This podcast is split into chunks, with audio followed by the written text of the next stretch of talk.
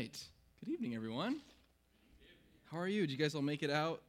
Well, you're all here, so clearly you all made it out. Um, thank you for braving the elements to come and be with us. We are so grateful to get to share this time with you as we look back on the way that God chose to reveal himself to his people, fully human and yet fully God. We call Jesus Emmanuel, which means God with us. And the church has been in this season called Advent, which is a period of time leading up to Christmas. It, it, means the arrival. And it's structured in a way that's intended to help us reflect on the nature of waiting. In the same way that the Israelites awaited for their Messiah to come and to rescue them from their oppressors, oppressors, we too find ourselves in seasons of waiting. And it's because we see glimpses of what Jesus has done, right? Heaven breaking through all around us, but there is still a lot of suffering and injustice in the world. And so we wait for Christ to return so that he can bring to fruition that which he began 2,000 years ago. We spend a lot of our lives embracing this tension. And it's during times of our joyful celebration, like the holidays, that the pains of grief and loss can actually feel emphasized. And so, wherever you find yourself tonight, whether it be in grief or in joy, or in plenty or in want, we want you to know that it all belongs. And our God is the God who sees you. Grace and peace to you. But tonight represents an end to a period of, of waiting. God revealed finally in the person of Jesus. For the kids in the room, raise your hand if you've ever asked for something for Christmas and then Christmas came along you didn't get that thing, but you got something even better. Got something even better. Expectations blown. Cool. That's great. Uh, now raise your hand if you asked for something for Christmas. Christmas came, you didn't get it, and you were super disappointed. Okay, now parents, raise your hands if you want me to stop talking. no, sweetie, we're not getting you a PS5. But the pastor said, Jay and I decided to get our son his first bike for Christmas this year. And we celebrated on Wednesday because I'm actually going to be in the air on Christmas Day. Uh, so, leading up to Wednesday, every time we were at the store, which was usually Target, let's be honest, uh, William would run up and down the toy aisle and he'd say, like, I want this for Christmas and I want that for Christmas. And I could see the disappointment in his face every time I gave that parental cop out answer that all of you give when your kids ask for something, which is, we'll see. he always had these ideas of what he thought he wanted for Christmas, right? He had no idea that his mother and I were about to blow his six year old mind. And it turns out we knew what we were doing because he lost his mind over this bike, but more so the helmet, which had dinosaurs all over it and a mohawk made of spikes, right? If you've never seen a six year old who's never been to a rock concert in his life rock a mohawk and say, rock and roll, you, true joy, true joy. You've yet to experience it. Our faith is actually a lot like this. It is, I'll explain. Because it requires a relationship that is built on trust.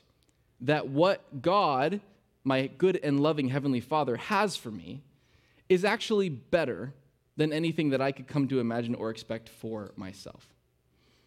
Andrew Murray wrote this Faith expects from God what is beyond all expectation.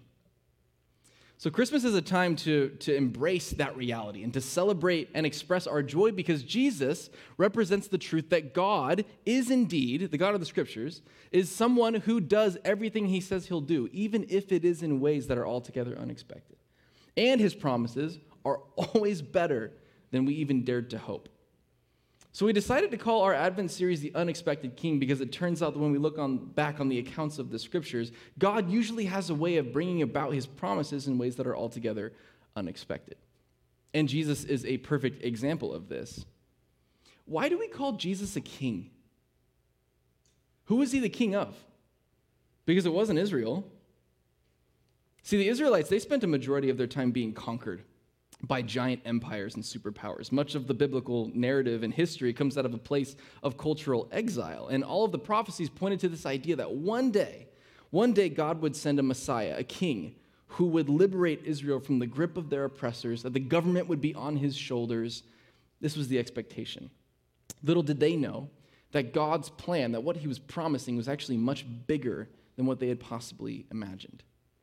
So tonight, I want to take you back to the first century AD. Over 2,000 years ago, at a time when the powerful Roman Empire was at the height of its influence, ruled by a man named Caesar Augustus. There's a seemingly small, uh, insignificant region of this empire where most of the people called the Jews lived. The Jews had been conquered by several empires leading up to this point. It's been 400 years since they uh, heard from their God, 400 years since the last prophet spoke, over 400 years since they experienced the presence of God in their temple. And the people of what used to be called Israel are still holding out hope that God will fulfill his promises to send a king and overthrow the oppression and establish his kingdom. Well, during this time, God chose to send angels to a couple of humble people to announce to them that their Messiah king, that their Savior, was in fact on the way. One of these people was a young woman named Mary, and she was engaged to a man named Joseph. And the angel told them that although Mary was still a virgin, that God was going to bring life to her womb and that she was going to give birth to this king, and that his name would be Jesus. And the name Jesus actually translates, the Lord is salvation. Tonight we're going to be reading out of Luke chapter 2, and the text is going to be on the screen. In those days, Caesar Augustus issued a decree that a census should be taken of the entire Roman world. This was the first census that took place while Quirinius the governor, was the governor of Syria. And everyone went to their own town to register. So Joseph also went up from the town of Nazareth in Galilee to Judea, to Bethlehem, the town of David, because he belonged to the house and line of David. He went there to register with Mary, who was pledged to be married to him and was expecting a child. While they were there, the time came for the baby to be born, and she gave birth to her firstborn, a son. She wrapped him in cloths and placed him in a manger, because there was no guest room available for them. And there were shepherds living out in the fields nearby, keeping watch over their flocks at night. An angel of the Lord appeared to them, and the glory of the Lord shone around them, and they were terrified. But the angel said to them, Do not be afraid. I bring you good news that will cause great joy for all the people. Today, in the town of David, a Savior has been born to you. He is the Messiah, the Lord. This will be a sign to you. You will find a baby wrapped in cloths and lying in a manger. Suddenly, a great company of heavenly hosts appeared with the angel, praising God and saying, Glory to God in the highest heaven, and on earth peace to those on whom his favor rests. When the angels had left them and gone into heaven, the shepherds said to one another, Let's go to Bethlehem and see this thing that has happened, which the Lord has told us about. So they hurried off and found Mary and Joseph and the baby who was lying in the manger. When they had seen him, they spread the word concerning what had been told to them about this child, and all who heard it were amazed at what the shepherds said to them. But Mary treasured up all these things and pondered them in her heart. The shepherds returned, glorifying and praising God for all the things they had heard and seen, which were just as they had been told. On the eighth day, when it was time to circumcise the child, he was named Jesus, the name the angel had given him before he was born. Now, this is a pretty amazing story, but this is not the way one would expect a king to enter the world, right? Especially not the son of God. Normally, someone who was from royal or like noble birth was surrounded by a lot of pomp and circumstance, yeah? They would have the best physicians, the doulas, the midwives, and the best facilities that anyone had to offer. Notice the difference between these two rulers in this story. There were two Caesar Augustus and King Jesus. Caesar Augustus, he represented everything that power has to offer. I think I have a picture of him up here too. Before he came to power, his name was actually Julius Octavian. And when he assumed control of the empire, he was given the name Augustus, which actually means the supreme, sublime, majestic one. This would have been incredibly offensive to the Jews who reserved the term majestic exclusively for their God. And his position commands authority and reverence, right? He's in a place where he has such authority that whatever he decrees, it is carried out. And the reason why he was issuing a census for his empire was because he wanted to establish new tax laws. And taxes were a very effective way of reminding the subjects of an empire who they were subject to. And these taxes were often severe and unfair. So the beginning of, this account contrasts the power of empire with the power of God's kingdom. And the king that God sends is born into the exact opposite circumstances as Caesar Augustus, right? His parents are among the oppressed. They're being ruled by the oppressors, they're being strong armed by the empire. They are forced to travel a great distance by donkey when she is full term pregnant. I'm trying to imagine the mood that Jaina would have been in if the week of her due date I made her ride a donkey for 90 miles, which is the distance from Nazareth to Bethlehem, if anyone was wondering. That must actually be why the baby was born that week, because she was bouncing on a donkey for three days. And Jesus was born in a shelter for animals. This was not a display of might. If anything, it communicated poverty. It's also fascinating that the first people that God chose to tell his good news to were the shepherds. I once heard someone say that if you want to know who loves you, pay attention to who comes to you when they have exciting news. Because we often want to celebrate with those whom we love the most. God chose to send this choir of heavenly angels to give this private concert to these lowly shepherds. Shepherds were low when it came to social class, they didn't command very much respect. But it turns out that if you want to see where God chooses to spend his time, who God chooses to privilege with his work and with his glory, we look to the poor. We look to those who are without worldly power or influence. The kingdom that Jesus came to establish was one that was upside down when compared to the kingdoms of this world. There's this concept that pops up in many places in the scriptures, is this idea that God opposes the proud, but he exalts the humble. This is something that we see God communicate in his way of doing things time and time again. And we also see God choose shepherds specifically to carry out his will time and time again. When God when Israel asked God for a king, the first king they anointed was a shepherd boy named David. Lo and behold, Joseph is actually a descendant of that David. And before that, the man he chose to lead the Hebrews out of slavery in Egypt into the promised land had been working for a as a shepherd for 40 years. His name was Moses. The imagery of shepherds is one that comes up in the scriptures a lot. It's imagery that gets used to describe the nature of our relationship to God. We are the sheep, and He is our shepherd.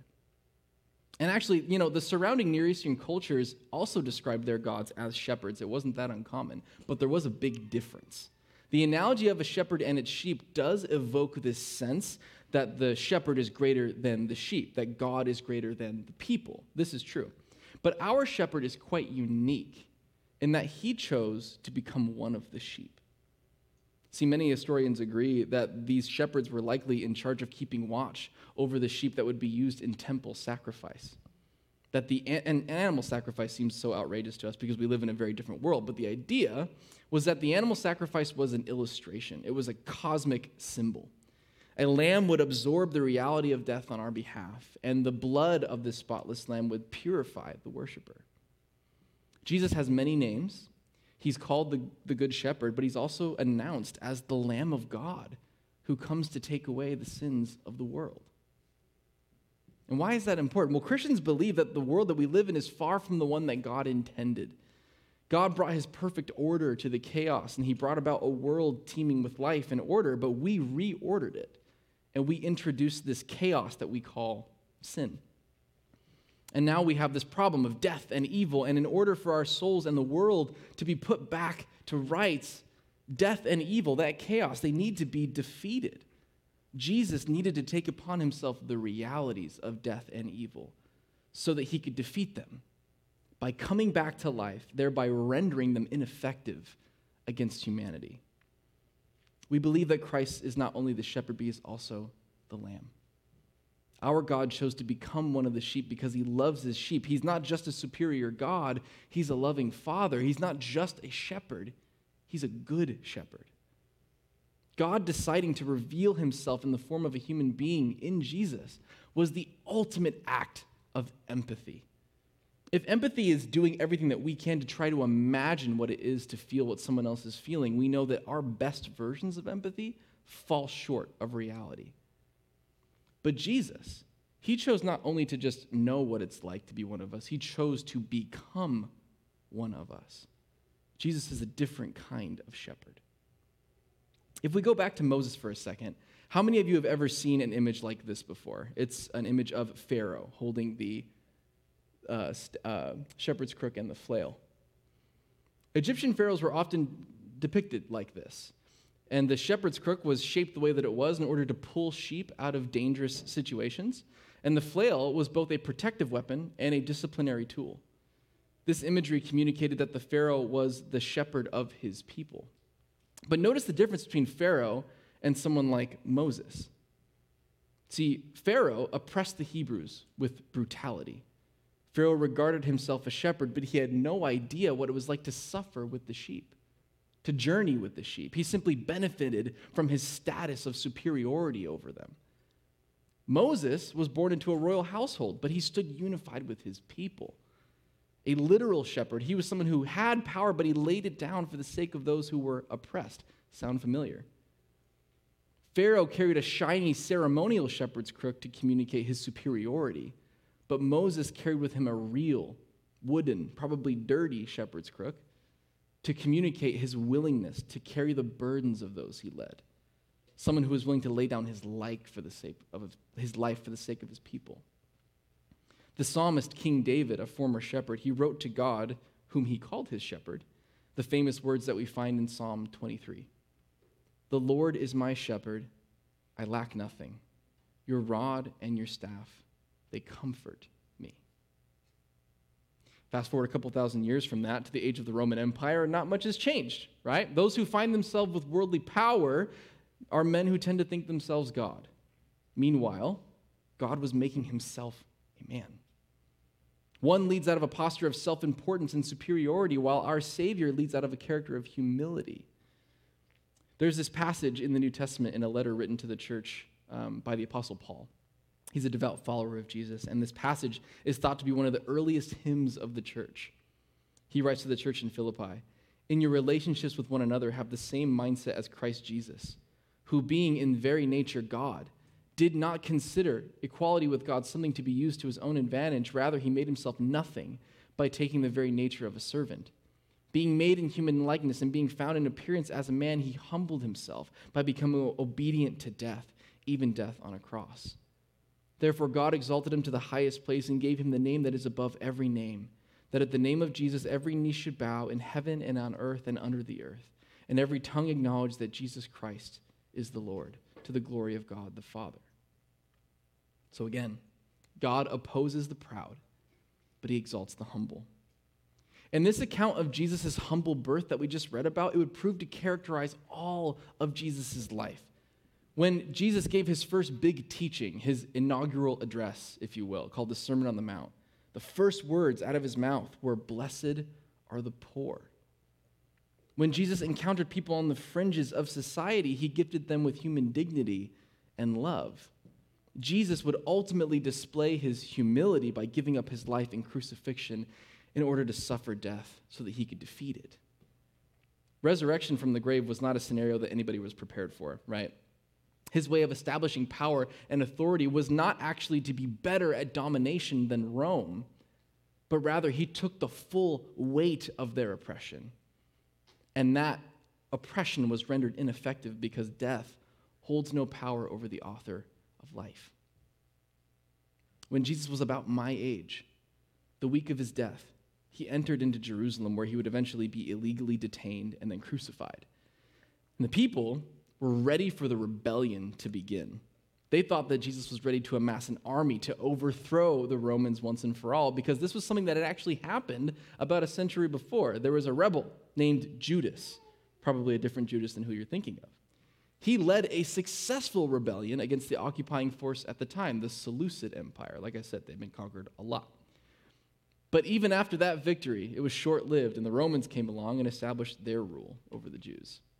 So they thought that Jesus was going to do this, what, what Judas did back in the day.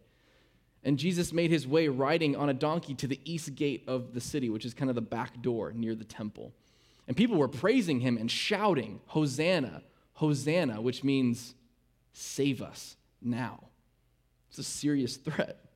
In Rome, they knew that sometimes the Jews would get all riled up and think about rebellion from time to time, so they made a habit of every Sunday leading up to the Passover of sending the local governor with a host of military might to march down the west gate, which is the front door, the main street of the city, to remind everyone who's boss. Palm Sunday was the beginning of the celebration of Passover, which is the holiday commemorating what? Moses leading the people out of Egypt and oppression and into freedom, into the promised land. The Romans didn't like that holiday. They didn't want the Jews getting any bright ideas. So at the same time that Jesus is marching to the east gate on a donkey, the Roman governor Pilate is marching down the main street in a chariot with his army. And we see this contrast again of worldly power and godly humility. Jesus has nothing to prove. Both the Romans and the Jews are preparing for a rebellion because violence is how we tend to handle our differences. But Jesus had something different in mind. Jesus never sought power, he never leveraged his influence to gain favor. Jesus didn't declare allegiance to any person or nation or entity on the earth. Jesus was an embodiment of pure truth. David E. Garland wrote this We must be saved from foolish expectations of glory so that we can see God's power fully effected on the cross. God did not win by sending armies into bloody battles, but by sending his son to the cross. I don't know about you, but I'm tired of fighting. I'm tired of agenda. I'm so hungry for something pure. I'm so tired of fighting with people who have different allegiances than me. I'm tired of trying to grab and hoard control. It was true of Pharaoh, it was true of Augustus, and it's true of humans today. We like to strive to become like gods. And Jesus gave an example that he was God who chose to become a man. We humans, when we gain power and authority, we rarely use it to serve people well. But Jesus is a loving shepherd who became one of the sheep. He's a king who sits on a throne for a kingdom that is not left or right, but above. If Jesus really is who he says he is, then he's someone that I want to give my life to. If Jesus really is God, then he is the most compassionate, humble, loving God who ever could have been. And he deserves more than just our celebration and recognition. He deserves our worship, our love, our affection. If Jesus really is who he says he is, it really is good news and comfort for all the people. But we have to be willing to set aside our expectations of what this looks like. Because the Israelites had an expectation for what their king would be and what he'd do, but God had something really bigger in mind. Jesus came as a king, not of the Romans and not of the Jews, but he came as the kingdom of heaven coming to earth. And the Israelites were expecting a king who would defeat the Romans and then set them free from governmental oppression, but Jesus defeated the powers of death and evil itself and gave us the hope of resurrection. And this is good news that anyone who speaks this good news, that Jesus is our Lord, and devotes themselves to a life serving him, they'll be a citizen of that kingdom. It's available to all of us. We have the freedom to follow his example. Can we admit that what the world has been doing isn't working? It's not working. We anxiously grasp for power and try to control and dominate others. This is not, I think, how Jesus would have us love one another. What if we chose to receive in humility what Jesus offers in the way that we treat one another? I think the world will be a much better place if we chose to follow the example that Christ set. What if we had an opportunity to put someone in their place, but instead we extended grace? What if, when we had the right uh, for retaliation, we instead chose forgiveness? What if, instead of playing the game that our culture gives to us, we chose the path of sacrificial love? What if, instead of striving for power of empire, we strove for the peace of the kingdom? What if in our relationships with one another we had the mindset of Christ Jesus, who, being in the very nature God, did not consider equality with God something to be used to his own advantage? Rather, he made himself nothing by taking the very nature of a servant.